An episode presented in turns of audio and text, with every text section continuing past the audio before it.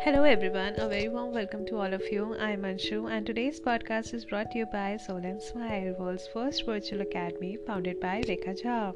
So, for today's podcast, all I want you to do is sit down, close your eyes.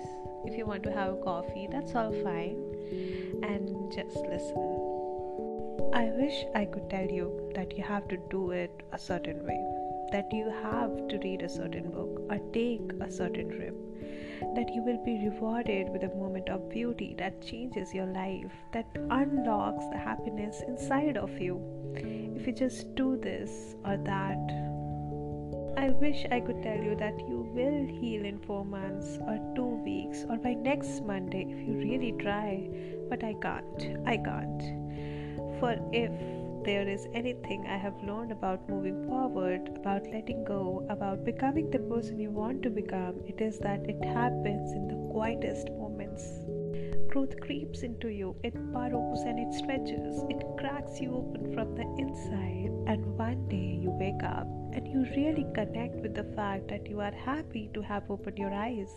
One day you wake up and all you feel is intense love. You almost don't know how to deal with all those softness blooming from your fingertips. Hope pours onto you, onto sidewalks, and into the arms of your lover, and into the words you write, and the art you make, and the depth of your laughter. You feel so damn lucky to be alive, and you don't really know how it happened or when it did.